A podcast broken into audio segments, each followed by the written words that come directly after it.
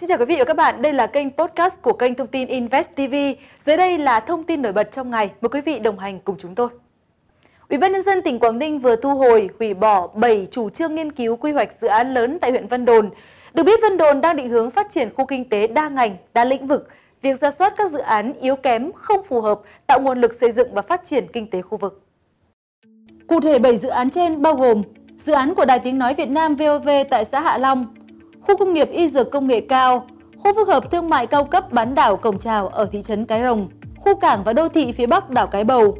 khu đô thị tại xã đảo Minh Châu, Sun Gold kết hợp khu du lịch sinh thái tại đảo Minh Châu, Quan Lạn,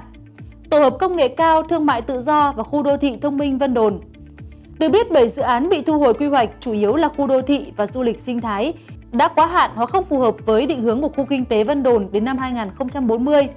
Quảng Ninh giao Ban Quản lý Khu Kinh tế Vân Đồn phối hợp với huyện Vân Đồn và các sở ban ngành, rà soát đẩy nhanh tiến độ lập quy hoạch phân khu, quy hoạch chi tiết dự án, đẩy mạnh thu hút đầu tư tại khu kinh tế Vân Đồn.